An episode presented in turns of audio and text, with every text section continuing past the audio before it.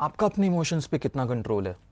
ये डिसाइड करेगा कि आप कितने अमीर बनोगे, कितने वेल्दी बनोगे, कितने रिच बनोगे। मैंने अपने पिछले एपिसोड में बताया कि वेल्थ कभी भी चेज नहीं करी जा सकती वेल्थ हमेशा क्रिएट करी जाती है। और मैंने ये भी बताया कि अगर आप वेल्थ चेज करोगे तो उसका क्या परिणाम होगा? और अगर आप वेल्थ क्रिएट करोगे तो उसका क्या परिणाम होगा? सेकेंडली मैंने ये भी चीज़ बोली कि मोस्टली लोग जो वेल्थ चेस करते हैं, वो इस वजह से करते हैं क्योंकि उनका अपने इमोशंस के ऊपर कोई कंट्रोल नहीं होता।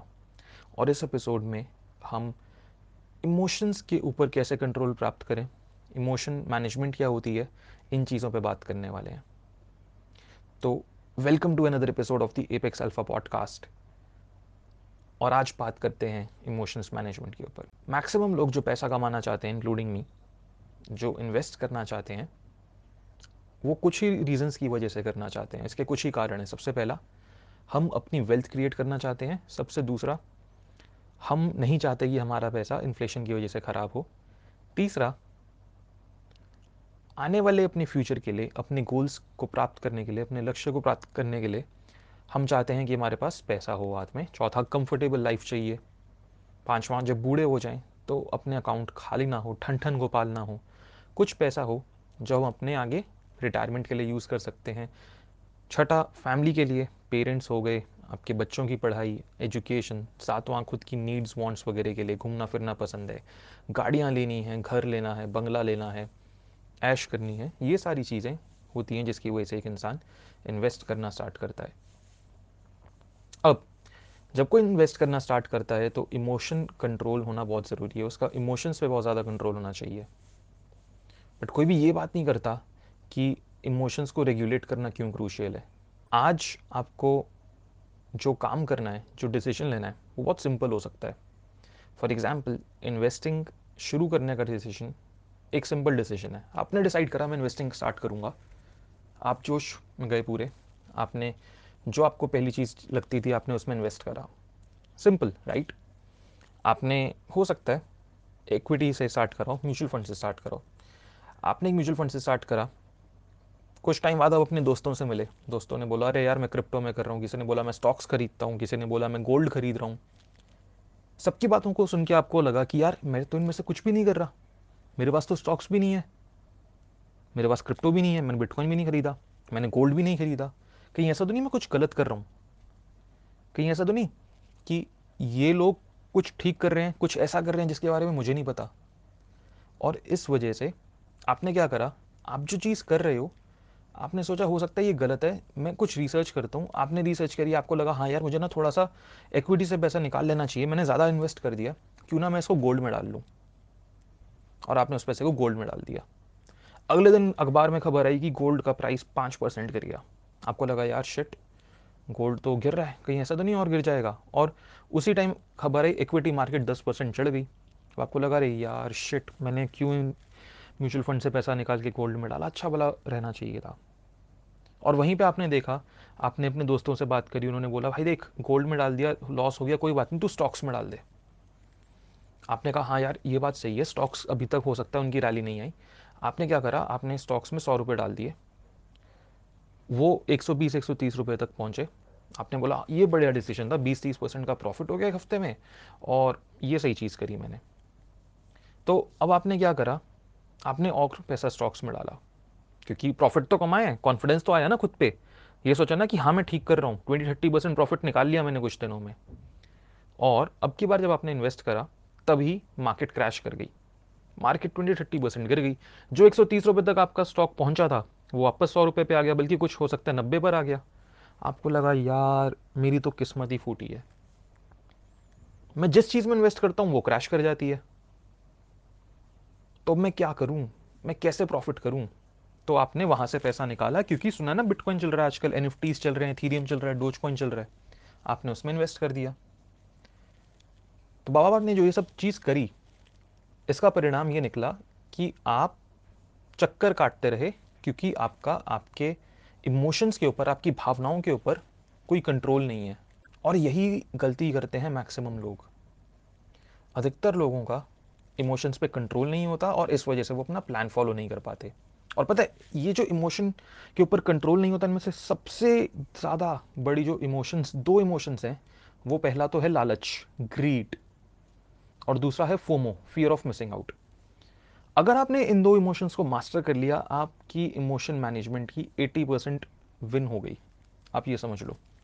क्योंकि लालच बुरी बला है तो सुनते सुनते हम बड़े हुए हैं बट प्रैक्टिस नहीं करी ना। मैं आपको एक इंटरेस्टिंग कहानी सुनाता हूँ। रियल लाइफ सच्ची घटना पे। बहुत साल पहले कुछ साइकोलॉजिस्ट साइकियाट्रिस्ट रिसर्चर्स ने क्या करा उन्होंने दो ग्रुप ऑफ़ बच्चे लिए। मान लेते हैं एक ग्रुप ऑफ़ बच्चे पचास के थे और दूसरे ग्रुप ऑफ़ बच्चे भी पचास के थे। उन्होंने उन बच्चों को बुलाया बोला देखा बेटे पहले ग्रुप को बोला ये रहा एक मार्श में लो या तो, तो आप ये कर सकते हो कि ये मार्श में लो अभी ले जाओ या आप ये कर सकते हो कि ये मार्श में लो अभी मत लो मान लो आज मंडे है तो आप संडे को आओ और संडे को दो मार्च में लो, ले जाओ। बच्चों ने बोला हाँ यार। कुछ बच्चों ने बोला कि हाँ चलो हम ले लेते हैं। पहले ग्रुप के सारे बच्चों ने मार्श में लो लिया। दूसरे ग्रुप के बच्चों ने बोला कि, हम संडे को दो मार्च में लो, लेना पसंद करेंगे, क्योंकि हमें एक नहीं चाहिए, हम दो ले लेंगे, हम थोड़ा वेट कर लेंगे, कोई जल्दी नहीं है। दो में ज़्यादा मज़ा है। रिसर्चर्स ने बोला, ठीक है, आप दो मार्च में लो, ले लो संडे को। दूसरा ग्रुप आया संडे को, उन्होंने दो मार्च में लो लिए, पचास बच्चों ने एक लिया, पचास ने दो लिया। पर फ़र्क इतना था कि जो पहले पचास बच्चों ने मार्च में लो लिया, वो उन्होंने उसी इंस्टेंट पे लिया। उन्होंने वेट नहीं किया। सेकेंड ग्रुप के बच्चों ने वेट करा। अब साइंटिस्ट रिसर्चर्स स्कॉलर्स वगैरह ने क्या करा? उन्होंने इन जो पचास पचास बच्चे थे, इनकी पूरी लाइफ को ऑब्ज़र्व करा और ये देखा, जिन बच्चों ने मार्च में लो, एक हफ़्ते बाद लिया था, यानी संडे को लिया था, उन्होंने लाइफ में ज़्यादा सक्सेस प्राप्त की।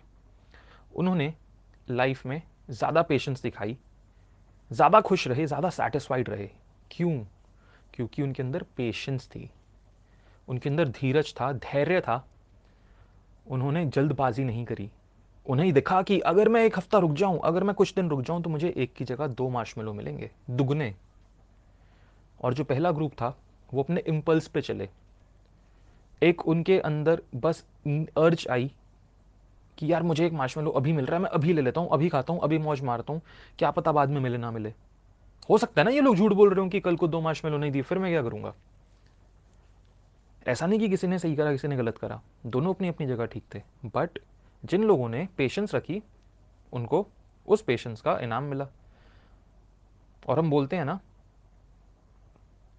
कि पेशेंट आदमी के ज़्यादा चांसेस होते हैं किसी भी चीज़ में सक्सेस प्राप्त करने के। अब, अगर आप अपने लालच पे काबू पालो ये बेस्ट है।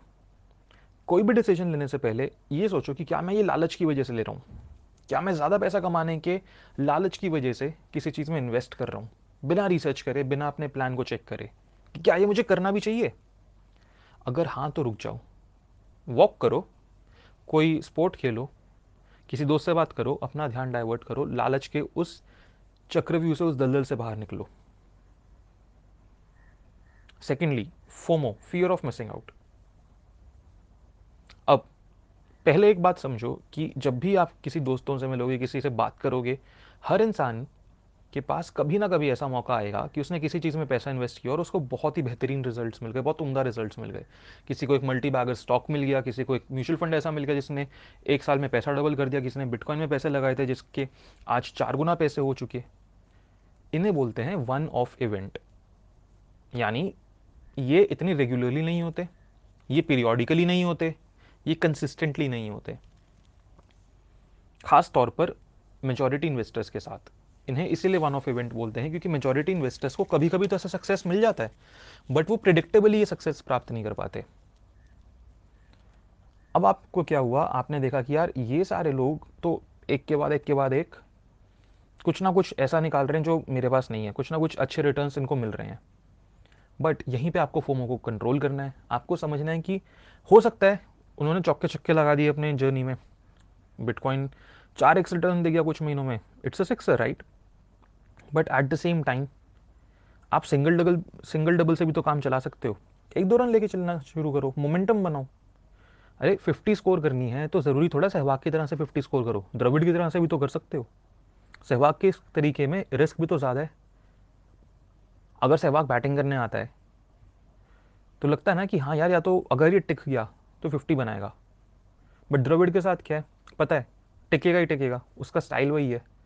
हाँ शुरू में बॉल्स ज़्यादा हो सकता है डॉट निकाल दे बट आगे वो कर लेगा, बना लेगा। तभी मिस्टर डिपेंडेबल बोलते हैं ना, द्रविड को। सिमिलरली आपको समझना पड़ेगा कि छोटा छोटा करके, एक दो रन एक दो रन करके मोमेंटम बनता है। और ये जो पेशेंस का गेम होता है ना, जो कंसिस्टेंसी का गेम होता है, यहाँ पर इमोशंस आते हैं, जो आपके डिसीज़न मेकिंग को हिंडर करते हैं। जो निर्णय लेने की क्षमता को बाधित करते हैं। इसी वजह से आपकी स्ट्रैटेजी खराब हो जाती है, आपका प्लान खराब हो जाता है। क्योंकि इन्वेस्टिंग में वो विनर नहीं होता जिसने सबसे ज़्यादा मूव्स करे हैं, जिसने सबसे ज़्यादा स्टेप्स लिए हैं। इन्वेस्टिंग में वो विनर होता है जिसने कम से कम स्टेप्स को ज़्यादा से ज़्यादा एफिशिएंसी के साथ लिया है और ज़्यादा से ज़्यादा रिटर्न निकाला है। जितने ज़्यादा डिसीज़न लेने होंगे, उतना ज़्यादा सोचना पड़ेगा, जितना ज़्यादा सोचना पड़ेगा, उतना ज़्यादा इमोशंस बीच में आएँगे, जितने ज़्यादा इमोशंस बीच में आएँगे, उतना ज़्यादा आपकी डिसीज़न मेकिंग खराब होगी। ये तब नहीं होगा जब आपका अपने इमोशंस पे कंट्रोल है बट फिर भी ज़्यादा डिसीजंस लेना सेहत के लिए हानिकारक होता है स्पेशली इन्वेस्टिंग के अंदर। मैं उम्मीद कर रहा हूँ कि आप मेरी बात को समझ पा रहे हो।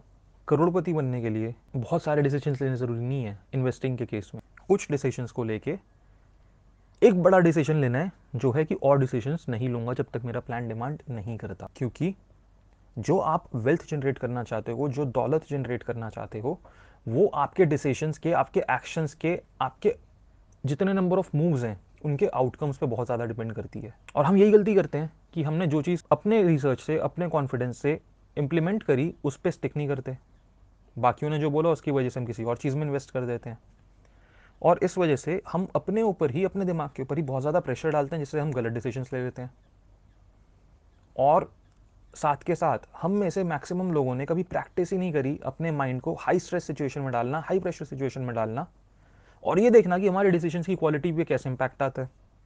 तो हम जो डिसीज़न लेते हैं वो तो ख़राब होते ही होते हैं, पर हमें पता ही नहीं कि हम ख़राब डिसीज़न ले रहे हैं, क्योंकि हमने कभी टेस्ट ही नहीं करके देखा। जिससे बहुत ही घातक परिणाम सामने आते हैं। अगर आप, मान लो आपको ट्रेडिंग करनी है, आप पेपर ट्रेडिंग करो। एक महीना करो। हाई स्ट्रेस एनवायरनमेंट में आप अपनी डिसीज़न मेकिंग को ऑब्ज़र्व करो तो आपको बहुत चीज़ें सीखने को मिलेंगी। सिमिलरली अगर आपको इन्वेस्टिंग करनी है, आप बेयर मार्केट्स को स्टडी करो। वहाँ पे देखो, सोचो मैं क्या करता है इस मोमेंट में। अभी लास्ट ईयर बेयर मार्केट आया था, देखो क्या करा आपने उस मोमेंट में। क्रिप्टो में इन्वेस्ट कर रहे हो तो हर कुछ महीनों में अच्छा खासा क्रैश आता ही आता है। देखो क्या करा आपने उस मोमेंट में। ऑब्ज़र्व करो डॉक्यूमेंट करो। अपने डिसीज़न मेकिंग को बेटर करो। और ऐसा नहीं कि डिसीज़न मेकिंग में कोई गलती नहीं करता, सब करते हैं। शुरुआत में मैंने भी करी है और बहुत सारे लोगों ने करी और मैं तो अभी भी बहुत गलतियाँ करता हूँ बट मैं हर बार अपनी डायरी में या अपने नोट्स में नोट करता हूँ कि मैंने इस बार क्या सीखा। ताकि मेरा mind high stress high pressure situation को और अच्छे तरीके से डील कर सके। और जब भी मैं कोई फाइनेंशियल डिसीज़न लेता हूँ, मैं अपने आप से पूछता हूँ कि मैं क्यों कर रहा हूँ? क्या टाइमलाइन है? क्या मैं किसी इंसान में इन्वेस्ट कर रहा हूँ, किसी प्रोडक्ट में इन्वेस्ट कर रहा हूँ, किसी सेक्टर में इन्वेस्ट कर रहा हूँ, किसी आइडिया में इन्वेस्ट कर रहा हूँ, या मैं किसी को सिर्फ़ कॉपी कर रहा हूँ? जो भी मेरा कारण होता है वो मैं लिख लेता हूँ।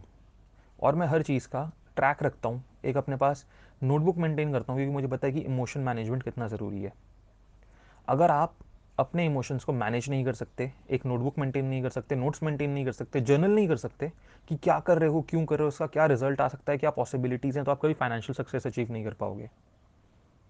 Financial success financial success achieve करने के लिए आपको ये तो डॉक्यूमेंटेशन करनी ही करनी पड़ेगी।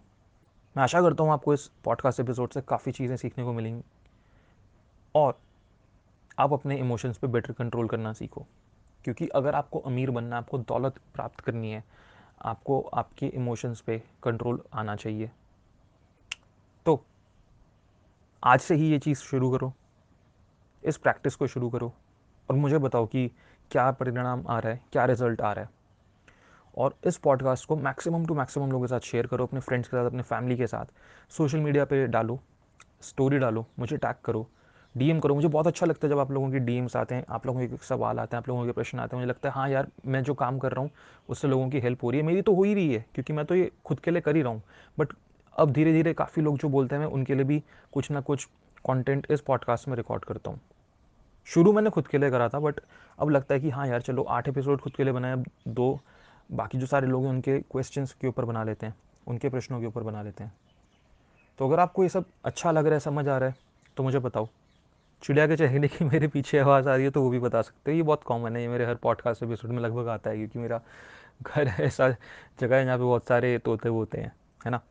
तो जाओ इमोशन मैनेजमेंट पे काम करो, क्योंकि आपको वो एपेक्स अल्फ़ा बनना है।